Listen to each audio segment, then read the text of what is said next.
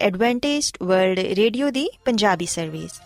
ਤੇ ਆਓ ਪ੍ਰੋਗਰਾਮ ਸੁਣਨੇ ਆ ਉਮੀਦ ਦੀ ਕਿਰਨ।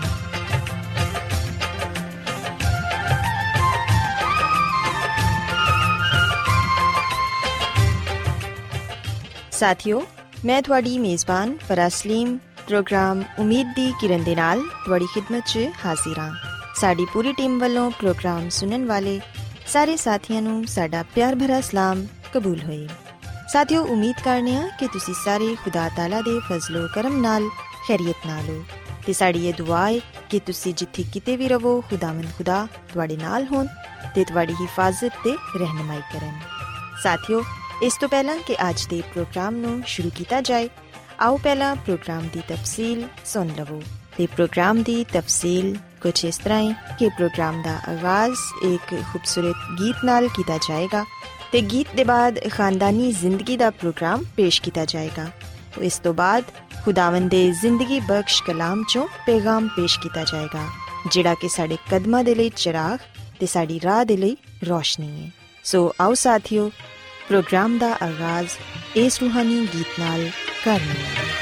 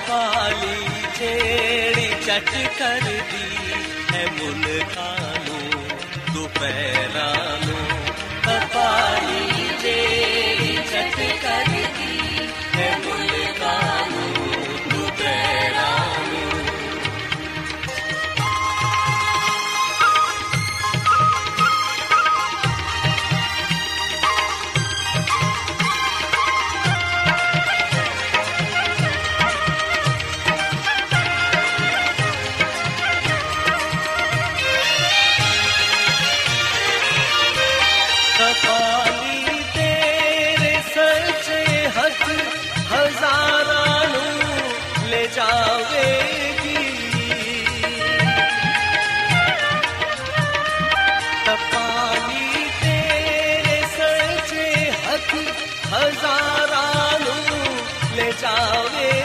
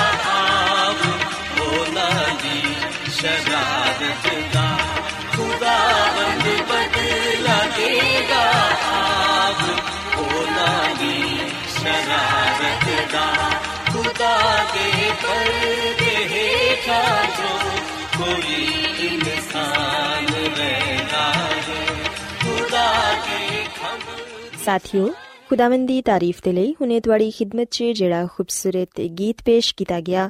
ਯਕੀਨਨ ਇਹ ਗੀਤ ਤੁਹਾਨੂੰ ਪਸੰਦ ਆਇਆ ਹੋਵੇਗਾ। ਹੁਣ ਵੇਲਾ ਹੈ ਕਿ ਖਾਨਦਾਨੀ ਤਰਜ਼ੇ ਜ਼ਿੰਦਗੀ ਦਾ ਪ੍ਰੋਗਰਾਮ, ਫੈਮਿਲੀ ਲਾਈਫਸਟਾਈਲ ਤੁਹਾਡੀ ਖਿਦਮਤ 'ਚ ਪੇਸ਼ ਕੀਤਾ ਜਾਏ। ਸਾਥਿਓ, ਅੱਜ ਦੇ ਪ੍ਰੋਗਰਾਮ 'ਚ ਮੈਂ ਤੁਹਾਨੂੰ ਬਾਈਬਲ ਮੁਕੱਦਸ 'ਚੋਂ ਖਾਨਦਾਨੀ ਖਿਦਮਤ ਦੇ ਬਾਰੇ ਦੱਸਾਂਗੀ ਕਿ ਖੁਦਾਵੰਦ ਦੀ ਖਾਦਮਾ ਮਿਸਿਸ ਐਲਨ ਜੀ ਵਾਈਟ ਆਪਣੀ ਕਿਤਾਬ ਸ਼ਿਫਾ ਦੇ ਚਸ਼ਮੇ 'ਚ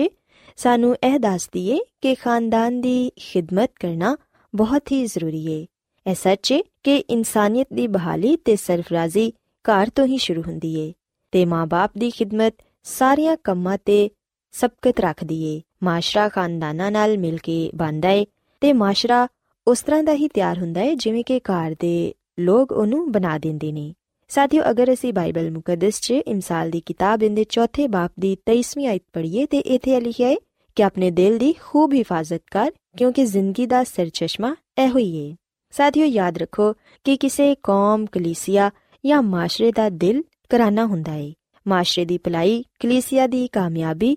ਤੇ ਕੌਮ ਦੀ ਹੁਨਰਮੰਦੀ ਦਾ ਇਨਸਾਰ ਘਰ ਦੇ اخلاقی ਤੇ ਰੂਹਾਨੀ ਅਸਰੋ ਰਸੂਖ ਤੇ ਹੁੰਦਾ ਹੈ ਸਾਥੀਓ, ਸਾਨੂੰ ਇਹ ਚਾਹੀਦਾ ਹੈ ਕਿ ਅਸੀਂ ਘਰ 'ਚ ਮਿਲ ਜੁਲ ਕੇ ਦੂਸਰਿਆਂ ਦੇ ਨਾਲ ਜ਼ਿੰਦਗੀ ਗੁਜ਼ਾਰੀਏ ਤੇ ਘਰ ਦੇ ਜਿਹੜੇ ਅਸੂਲ ਨੇ, ਉਹਨਾਂ ਦੀ ਪਾਬੰਦੀ ਕਰੀਏ। ਆਪਣੇ ਘਰ ਦੀਆਂ ਜ਼ਿੰਮੇਵਾਰੀਆਂ ਨੂੰ ਬਾਖੂਬੀ ਨਿਭਾਈਏ। ਘਰ ਦੇ ਸਰਬਰਾਹ ਦੇ ਜ਼ਿੰਮੇ ਜਿਹੜੇ ਕੰਮ ਲਗਾਏ ਜਾਂਦੇ ਨੇ, ਉਹਨੂੰ ਚਾਹੀਦਾ ਹੈ ਕਿ ਉਹ ਉਹਨਾਂ ਕੰਮਾਂ ਨੂੰ ਬੜੇ ਹੀ ਅੱਛੇ ਤਰੀਕੇ ਨਾਲ ਕਰੇ। ਕਿਉਂਕਿ ਸਾਥੀਓ, ਖੁਦਾਵੰਦੀ ਖਾਦਮਾ ਇਹ ਫਰਮਾਂਦੀ ਹੈ ਕਿ ਇਹਦੇ ਤੋਂ ਬਿਹਤਰ ਕਿਸੇ ਹੋਰ ਸ਼ੋਬੇ 'ਚ ਕੰਮ ਨਹੀਂ ਤੇ ਨਾ ਹੀ ਉਸ ਕੰਮ ਦੇ ਨਤੀਜੇ 'ਚ ਕੋਈ ਹੋਰ ਕੰਮ ਬਿਹਤਰ ਨਤੀਜੇ ਦਾ ਹਾਮਿਲ ਹੈ, ਜਿਹੜਾ ਵਾਲਿਦੈਨ ਨੂੰ ਸੌਂਪਿਆ ਗਿਆ ਹੈ। ਅਸੀਂ ਵੇਖਨੇ ਆ ਕਿ ਮੁਸਤਕਬਲ ਦਾ ਜ਼ਿਆਦਾਤਰ ਇਨਸਾਰ ਨੌਜਵਾਨਾਂ ਤੇ ਵੇ ਤੇ ਇਹਨਾਂ ਨੌਜਵਾਨਾਂ ਤੇ ਬੱਚਿਆਂ ਦਾ ਇਨਸਾਰ ਘਰ ਦੀ ਤਾਲੀਮ ਤੇ ਤਰਬੀਅਤ ਤੇ ਵੇ। ਵੇਖਿਆ ਜਾਏ ਤੇ ਅੱਜ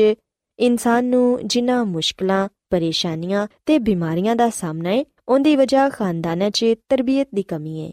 ਅਗਰ ਘਰ 'ਚ ਬੱਚਿਆਂ ਦੀ ਜ਼ਿੰਦਗੀ ਨੇਕ ਹੋਏਗੀ ਤੇ ਬੱਚੇ ਤਰਬੀਅਤ ਹਾਸਿਲ ਕਰਕੇ ਜਦੋਂ ਦੁਨੀਆ ਦੇ ਖਤਰਿਆਂ ਦਾ ਸਾਹਮਣਾ ਕਰਨ ਦੇ ਲਈ ਆਪਣੇ ਘਰ ਚੋਂ ਬਾਹਰ ਆਣਗੇ ਤੇ ਫਿਰ ਸਾਥੀਓ ਦੁਨੀਆ ਯਕੀਨਨ ਬੜੀ ਫ਼ਰਕ ਹੋਏਗੀ। ਅਸੀਂ ਵੇਖਨੇ ਆ ਕਿ ਜਿਹੜੇ ਬੱਚੇ ਜਾਂ ਜਿਹੜੇ ਨੌਜਵਾਨ ਬੁਰੀਆਂ ਆਦਤਾਂ 'ਚ ਗ੍ਰਿਫਤਾਰ ਹੋ ਜਾਂਦੇ ਨੇ, ਉਹਨਾਂ ਦੀ ਬਿਹਤਰੀ ਦੇ ਲਈ ਕਈ ਅਦਾਰੇ ਖੋਲੇ ਗਏ ਨੇ। ਉਹਨਾਂ ਤੇ ਬੇਹਿਸਾਬ ਪੈਸਾ ਵੀ ਲਗਾਇਆ ਗਿਆ ਹੈ ਇਹਦੇ ਬਾਵਜੂਦ ਅਸੀਂ ਵੇਖਨੇ ਆ ਕਿ ਕੋਈ ਅੱਛੇ ਨਤੀਜੇ ਸਾਹਮਣੇ ਨਹੀਂ ਆਉਂਦੇ। ਬਹੁਤ ਸਾਰੇ ਨੌਜਵਾਨ ਆਪਣੀਆਂ ਜ਼ਿੰਦਗੀਆਂ ਨੂੰ ਖਰਾਬ ਕਰ ਲੈਂਦੇ ਨੇ। ਬੁਰੀਆਂ ਆਦਤਾਂ 'ਚ ਪੈ ਕੇ ਆਪਣੇ ਆਪ ਨੂੰ, ਆਪਣੇ ਮਾਸ਼ਰੇ ਨੂੰ ਤੇ ਆਪਣੇ ਵਾਲਿਦੈਨ ਨੂੰ ਸ਼ਰਮਿੰਦਾ ਕਰਦੇ ਨੇ। ਸਾਥੀਓ, ਕਲਾਮੇ ਮੁਕੱਦਸ 'ਚ ਵੀ ਅਸੀਂ ਪੜ੍ਹਦੇ ਹਾਂ ਕਿ ਜਿਹੜੇ ਲੋਕ ਆਪਣੇ ਜ਼ਿਹਨ ਤੇ ਆਪਣੇ ਦਿਮਾਗ ਨੂੰ ਖਰਾਬ ਕਰ ਲੈਂਦੇ ਨੇ, ਆਪਣੇ ਆਪ ਨੂੰ ਬੁਰੀਆਂ ਆਦਤਾਂ 'ਚ ਮਲਵਸ ਕਰ ਲੈਂਦੇ ਨੇ ਤੇ ਉਹ ਨਾ ਸਿਰਫ ਇਸ ਦੁਨੀਆ 'ਚ ਹੀ, ਬਲਕਿ ਖੁਦਾਵੰਦ ਦੀ ਨਜ਼ਰ 'ਚ ਵੀ ਨਾਪਸੰਦੀਦਾ ਠਹਿਰਦੇ ਨੇ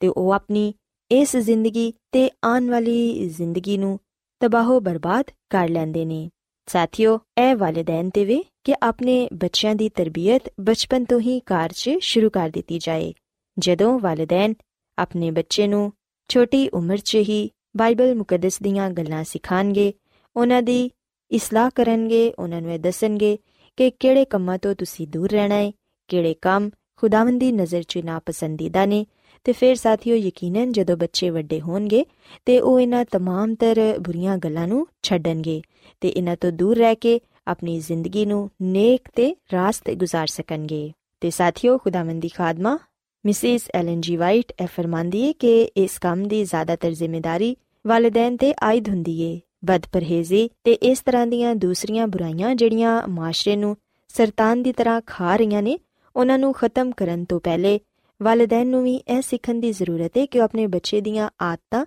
ਤੇ ਸਿਰਤ ਨੂੰ ਕਿਸ ਤਰ੍ਹਾਂ ਬਿਹਤਰ ਬਣਾ ਸਕਦੇ ਨੇ ਵਾਲਿਦੈਨ ਆਪਣੇ ਬੱਚਿਆਂ ਦੇ ਲਈ ਖੁਸ਼ੀ ਤੇ ਸਿਹਤ ਤੇ ਤੰਦਰੁਸਤੀ ਦੀ ਬੁਨਿਆਦ ਰੱਖ ਸਕਦੇ ਨੇ ਉਹ ਉਹਨਾਂ 'ਚ ਕੂਵਤ ਹਿੰਮਤ ਦਲੇਰੀ ਤੇ اخلاقی ਕੂਵਤਾਂ ਨੂੰ ਪੈਦਾ ਕਰ ਸਕਦੇ ਨੇ ਤਾਂ ਕਿ ਉਹ ਜ਼ਿੰਦਗੀ ਦੀਆਂ ਆਜ਼ਮਾਇਸ਼ਾਂ ਤੇ ਮਸਲਿਆਂ ਦਾ ਸਾਹਮਣਾ ਕਰ ਸਕਣ ਸਾਥੀਓ ਐਸੇ ਘਰਾਂ 'ਚੋਂ ਜਦੋਂ ਬੱਚੇ ਤੇ ਬੱਚੀਆਂ ਬਾਹਰ ਦੁਨੀਆ 'ਚ ਨਿਕਲਦੇ ਨੇ ਤੇ ਉਹ ਸਬਕ ਜਿਹੜਾ ਉਹਨਾਂ ਨੇ ਆਪਣੇ ਘਰਾਂ 'ਚ ਸਿੱਖਿਆ ਹੁੰਦਾ ਏ, ਦੂਸਰਿਆਂ ਤੱਕ ਵੀ ਪਹੁੰਚਾਉਂਦੇ ਨੇ ਤੇ ਫਿਰ ਇਸ ਤਰ੍ਹਾਂ ਮਾਸ਼ਰੇ ਦੀ ਤਰੱਕੀ ਤੇ ਭਲਾਈ ਹੁੰਦੀ ਏ। ਸਾਥੀਓ, ਯਾਦ ਰੱਖੋ ਕਿ ਇਸ ਦੁਨੀਆ 'ਚ ਅਸੀਂ ਸਿਰਫ ਥੋੜੀ ਦੇਰ ਦੇ ਲਈ ਹਾਂ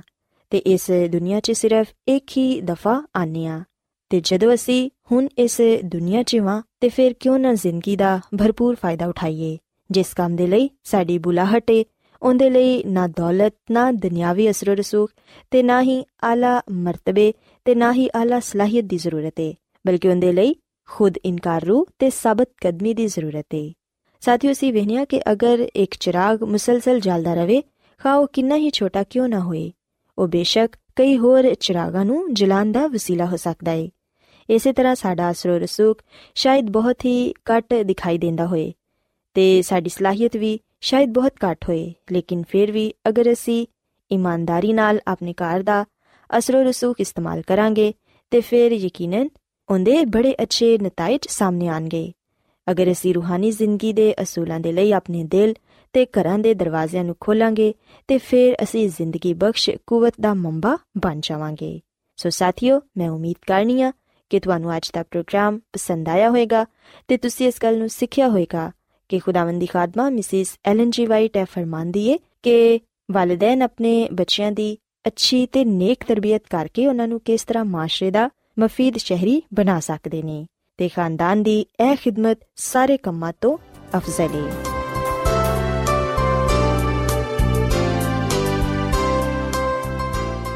ਰੋਜ਼ਾਨਾ ਐਡਵੈਂਟਿਸਟ ਵਰਲਡ ਰੇਡੀਓ 24 ਘੰਟੇ ਦਾ ਪ੍ਰੋਗਰਾਮ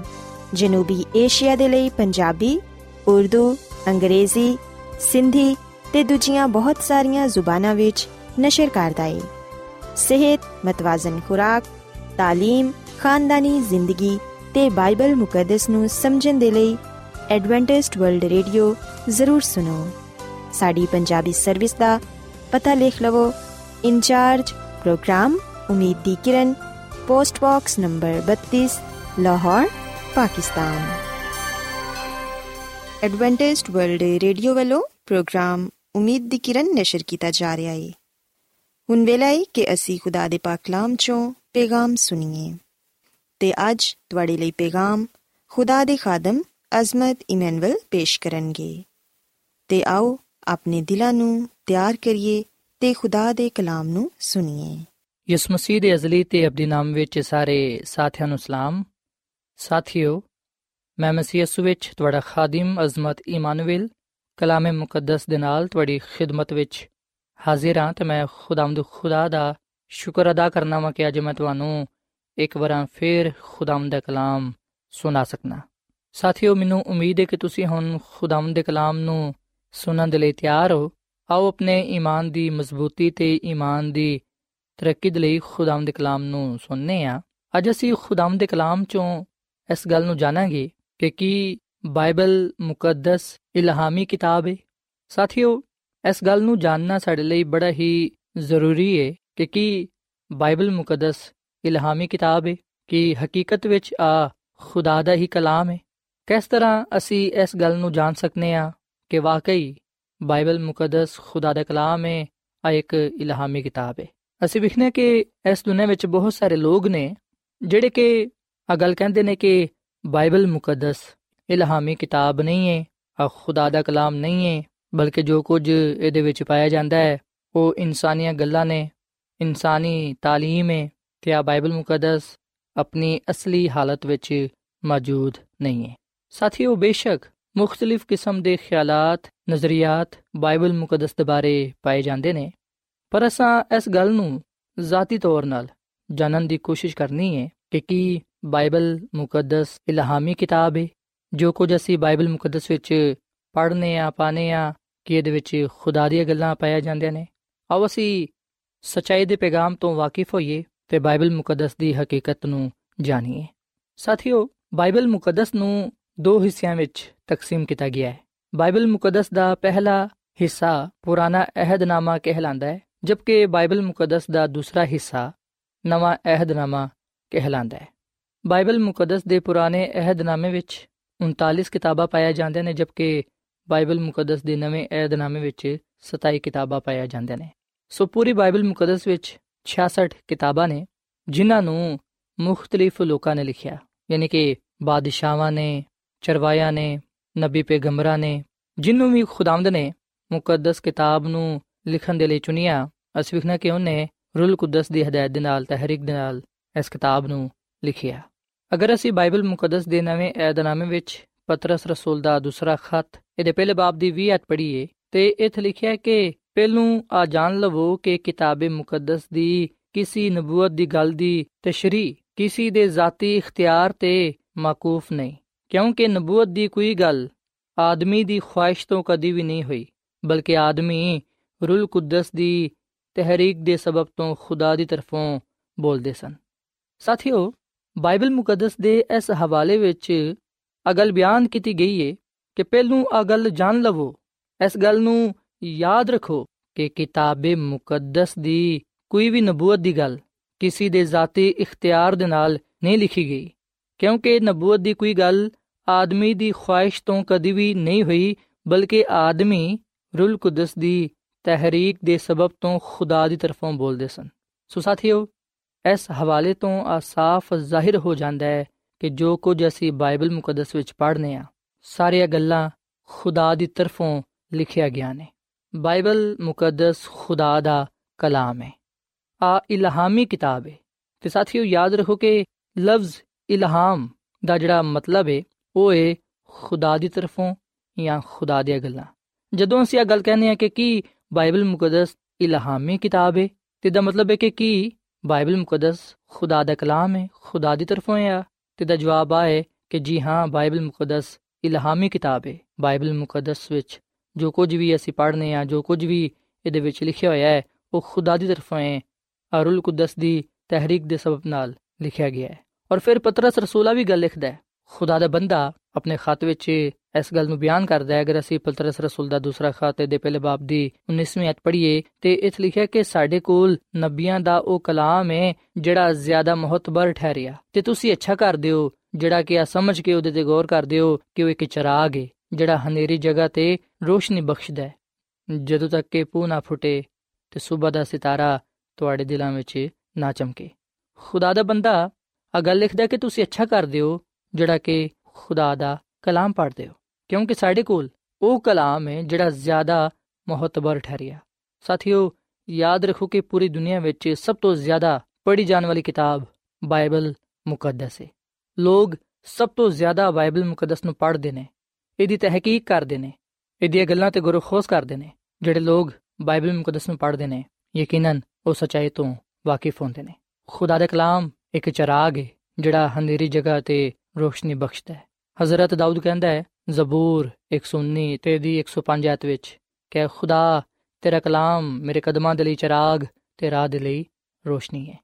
ਸਾਥੀਓ, ਅਸਾਂ ਬਾਈਬਲ ਮੁਕੱਦਸ ਚੋਂ ਇਸ ਗੱਲ ਨੂੰ ਪੜ੍ਹਿਆ ਹੈ, ਇਸ ਗੱਲ ਨੂੰ ਵੇਖਿਆ ਹੈ ਕਿ ਹਕੀਕਤ ਵਿੱਚ ਬਾਈਬਲ ਮੁਕੱਦਸ ਖੁਦਾ ਦਾ ਕਲਾਮ ਹੈ। ਆ ਇੱਕ ਇਲਹਾਮੀ ਕਿਤਾਬ ਹੈ। ਬਾਈਬਲ ਮੁਕੱਦਸ ਵਿੱਚ ਲਿਖੇ ਜਾਣ ਵਾਲੇ ਅਲਫਾਜ਼ਾਂ ਵਿੱਚ ਜਿਹੜਾ ਪੈਗਾਮ ਪਾਇਆ ਜਾਂਦਾ ਹੈ, ਉਹ ਸਾਡੀ ਰੂਹਾਨੀ ਤਰੱਕੀ ਦੇ ਲਈ ਹੈ। ਬਾਈਬਲ ਮੁਕੱਦਸ ਪਾਕ ਕਿਤਾਬ ਹੈ ਅਗਰ ਅਸੀਂ ਪਲੂਸ ਰਸੂਲ ਦਾ ਦੂਸਰਾ ਖਤ ਤਮੋਥੀਅਸ ਦੇ ਨਾਮ ਦੇ ਤਿੰਨ ਬਾਬ ਦੀ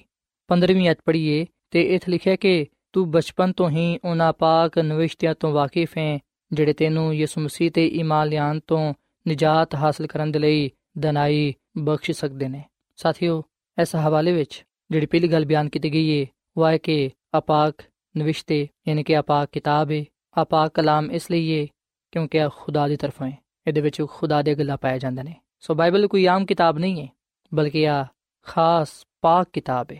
ਅਸੀਂ ਹਮੇਸ਼ਾ ਇਸ ਗੱਲ ਨੂੰ ਯਾਦ ਰੱਖੀਏ ਕਿ ਬਾਈਬਲ ਮੁਕੱਦਸ ਪਾਕ ਕਿਤਾਬ ਹੈ ਆ ਖੁਦਾ ਦਾ ਕਲਾਮ ਹੈ, ਜਿਹੜਾ ਕਿ ਸਾਨੂੰ ਦਿੱਤਾ ਗਿਆ ਹੈ। ਸਾਥੀਓ, ਪਲੂਸ ਰਸੂਲ ਆ ਵੀ ਗੱਲ ਦੱਸਦਾ ਹੈ ਕਿ ਸਾਨੂੰ ਆ ਪਾਕ ਕਲਾਮ ਮੁਕੱਦਸ ਕਿਤਾਬ ਕਿਉਂ ਦਿੱਤੀ ਗਈ ਹੈ? ਲਿਖਿਆ ਕਿ ਤੂੰ ਬਚਪਨ ਤੋਂ ਹੀ ਉਹਨਾਂ ਪਾਕ ਨਵਿਸ਼ਤਿਆਂ ਤੋਂ ਵਾਕਿਫ ਹੈ, ਜਿਹੜਾ ਤੈਨੂੰ ਯਿਸੂ ਮਸੀਹ ਤੇ ਈਮਾਨ ਲਿਆਉਣ ਤੋਂ ਨਿਜਾਤ ਹਾਸਲ ਕਰਨ ਦੇ ਲਈ ਦਨਾਈ ਬਖਸ਼ ਸਕਦਾ ਹੈ। ਸੋ ਬਾਈਬਲ ਮੁਕੱਦਸ ਦੇ ਇਸ ਹਵਾਲੇ ਤੋਂ ਸਾਫ਼ ਜ਼ਾਹਿਰ ਹੁੰਦਾ ਹੈ ਕਿ ਆਪਾਂ ਕਿਤਾਬ, ਮੁਕੱਦਸ ਕਿਤਾਬ, ਬਾਈਬਲ ਮੁਕੱਦਸ ਇਸ ਲਈ ਸਾਡੇ ਕੋਲ ਮੌਜੂਦ ਹੈ ਤਾਂ ਕਿ ਅਸੀਂ ਇਹਨੂੰ ਪੜ੍ਹੀਏ, ਇਹਦਾ ਮਤਾਲਾ ਕਰੀਏ ਤੇ ਯਿਸੂ ਮਸੀਹ ਤੇ ਈਮਾਨ ਲਿਆਈਏ ਤਾਂ ਕਿ ਅਸੀਂ ਨਿਜਾਤ ਪਾ ਸਕੀਏ, ਹਮੇਸ਼ਾ ਦੀ ਜ਼ਿੰਦਗੀ ਹਾਸਲ ਕਰ ਸਕੀਏ। ਸੋ ਸਿਰਫ ਬਾਈਬਲ ਮੁਕੱਦਸ ਹੀ ਸਾਨੂੰ ਨਿਜਾਤ ਦਾ ਰਸਤਾ ਦੱਸਦੀ ਹੈ। ਬਾਈਬਲ ਮੁਕੱਦਸ ਵਿੱਚ ਹੀ ਸਾਡੇ ਲਈ ਨਵੀਂ ਜ਼ਿੰਦਗੀ ਦਾ ਪੈਗਾਮ ਪਾਇਆ ਜਾਂਦਾ ਹੈ। ਅਬਦੀ ਖੁਸ਼ਖਬਰੀ ਪਾਈ ਜਾਂਦੀ ਹੈ। ਬਾਈਬਲ ਮੁਕੱਦਸ ਸਾਨੂੰ ਯਿਸੂ ਮਸੀਹ ਦੇ ਬਾਰੇ ਦੱਸਦੀ ਹੈ ਤਾਂ ਕਿ ਅਸੀਂ ਯਿਸੂ ਮਸੀਹ ਤੇ ਈਮਾਨ ਲਿਆ ਕਿ ਨਿਜਾਤ ਹਾਸਲ ਕਰੀਏ, ਹਮੇਸ਼ਾ ਦੀ ਜ਼ਿੰਦਗੀ ਨੂੰ ਪਾਈਏ। ਸਾਥੀਓ, ਬਾਈਬਲ ਮੁਕੱਦਸ ਦਾ ਮਕਸਦ ਹੈ ਕਿ ਅਸੀਂ ਯਿਸੂ ਮਸੀਹ ਤੇ ਈਮਾਨ ਲਿਆਈਏ, ਯਿਸੂ ਮਸੀਹ ਨੂੰ ਜ਼ਿਆਦਾ ਤੋਂ ਜ਼ਿਆਦਾ ਜਾਣੀਏ, ਤਾਂ ਕਿ ਅਸੀਂ ਕਾਮਿਲ ਨਿਜਾਤ ਹਾਸਲ ਕਰੀਏ, ਹਮੇਸ਼ਾ ਦੀ ਜ਼ਿੰਦਗੀ ਨੂੰ ਪਾਈਏ। ਤਾਂ ਅਸੀਂ ਵੇਖਣਾ ਕਿ ਬਾਈਬਲ ਮੁਕੱਦਸ ਨੂੰ ਪੜ੍ਹਨ ਨਾਲ ਅਸੀਂ ਦਨਾਈ ਪਾਣੇ ਆ ਹਕਮਤ ਪਾਣੇ ਆ ਤੇ ਜਿਹੜੀ ਹਕਮਤ, ਦਨਾਈ ਅਸੀਂ ਬਾਈਬਲ ਮੁਕੱਦਸ ਚੋਂ ਪਾਣੇ ਆ ਆ ਸਾਨੂੰ ਖੁਦਾ ਦੀ ਤਰਫੋਂ ਹੀ ਮਿਲਦੀ ਏ। ਆ ਦੁਨਿਆਵੀ ਹਕਮਤ ਤੇ ਦਨਾਈ ਨਹੀਂ ਏ ਬਲਕਿ ਆ ਆਸਮਾਨੀ ਏ ਸਾਥੀਓ, ਪਲੂਸ ਰਸੂਲਾ ਵੀ ਗੱਲ ਲਿਖਦਾ ਹੈ ਕਿ ਹਰ ਇੱਕ ਸਹੀਫਾ ਜਿਹੜਾ ਖੁਦਾ ਦੇ ਇਲਹਾਮ ਤੋਂ ਏ ਤਾਲੀਮ ਤੇ ਇਲਜ਼ਾਮ ਤੇ ਇਸਲਾਹ ਤੇ ਰਾਸਤਬਾਜ਼ੀ ਵਿੱਚ ਤਰਬੀਅਤ ਕਰਨ ਦੇ ਲਈ ਫਾਇਦੇਮੰਦ ਵੀ ਏ ਸੋ ਅਸੀਂ ਵੇਖਣਾ ਕਿ ਖੁਦਾਵੰਦ ਦਾ ਕਲਾਮ ਸਾਨੂੰ ਇਸ ਲਈ ਦਿੱਤਾ ਗਿਆ ਹੈ, ਬਾਈਬਲ ਮੁਕੱਦਸ ਇਸ ਲਈ ਸਾਡੇ ਕੋਲ ਏ ਤਾਂ ਕਿ ਅਸੀਂ ਇਹਨੂੰ ਪੜ੍ਹ ਕੇ ਖੁਦਾ ਦੇ ਬਾਰੇ ਜਾਣੀਏ। ਅਸੀਂ ਗੁਨਾਹ ਤੋਂ ਦੂਰ ਰਹਿ ਸਕੀਏ,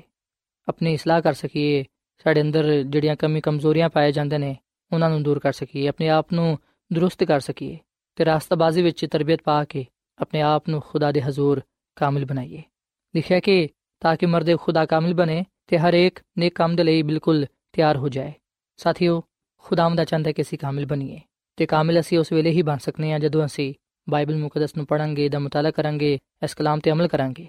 ਸੋ ਸਾਨੂੰ ਖੁਦਾਵੰਦ ਦਾ ਸ਼ੁਕਰ ਅਦਾ ਕਰਨਾ ਚਾਹੀਦਾ ਕਿ ਉਹਨੇ ਸਾਨੂੰ ਆਪਣਾ ਕਲਾਮ عطا ਫਰਮਾਇਆ ਹੈ ਬਾਈਬਲ ਮੁਕੱਦਸ ਵਿੱਚ ਖੁਦਾ ਦੀਆਂ ਗੱਲਾਂ ਪਾਇਆ ਜਾਂਦੇ ਨੇ। ਬਾਈਬਲ ਮੁਕੱਦਸ ਦੇ ਜ਼ਰੀਏ ਖੁਦਾਵੰਦ ਸਾਡੇ ਨਾਲ ਹਮਕਲਾਮ ਹੁੰਦਾ ਹੈ। ਖੁਦਾਵੰਦ ਸਾਡੇ ਨਾਲ ਗੱਲਬਾਤ ਕਰਦਾ ਹੈ। ਸੋ ਅਸੀਂ ਰੋਜ਼ਾਨਾ ਖੁਦਾ ਦੀਆਂ ਗੱਲਾਂ ਨੂੰ ਸੁਣ ਸਕਨੇ ਆ ਉਹਦੀ ਕੁਰਬਤ ਨੂੰ ਹਾਸਲ ਕਰ ਸਕਨੇ ਆ ਔਰ ਫਿਰ ਸਾਥੀਓ, ਇੱਥੇ ਮੈਂ ਤੁਹਾਨੂੰ ਆ ਵੀ ਗੱਲ ਦੱਸਣਾ ਚਾਹਾਂਗਾ ਕਿ ਬਾਈਬਲ ਮੁਕੱਦਸ ਕਿਤਾਬ ਹੈ ਮੁਕੱਦਸ ਦਾ ਜਿਹੜਾ ਮਤਲਬ ਹੈ ਉਹ ਹੈ ਅਲੱਗਾ ਕੀਤਾ ਜਾਣਾ। ਆ ਮੁਕੱਦਸ ਕਿਤਾਬ ਦੂਜੀਆਂ ਕਿਤਾਬਾਂ ਤੋਂ ਅਲੱਗਾ ਹੈ। ਆ ਮੁਕੱਦਸ ਕਿਤਾਬ ਦੂਜੀਆਂ ਕਿਤਾਬਾਂ ਤੋਂ ਮੁxtਲਿਫ ਹੈ, ਕਿਉਂਕਿ ਇਹਦੇ ਵਿੱਚ ਜ਼ਿੰਦਗੀ ਦਾ ਪੈਗਾਮ ਪਾਇਆ ਜਾਂਦਾ ਹੈ, ਨਿਜਾਤ ਦਾ ਪੈਗਾਮ ਪਾਇਆ ਜਾਂਦਾ ਹੈ। ਇਸ ਮੁਕੱਦਸ ਕਿਤਾਬ ਵਿੱਚ ਅਸੀਂ ਖੁਦਾ ਦੇ ਬਾਰੇ ਪੜ੍ਹਨੇ ਆ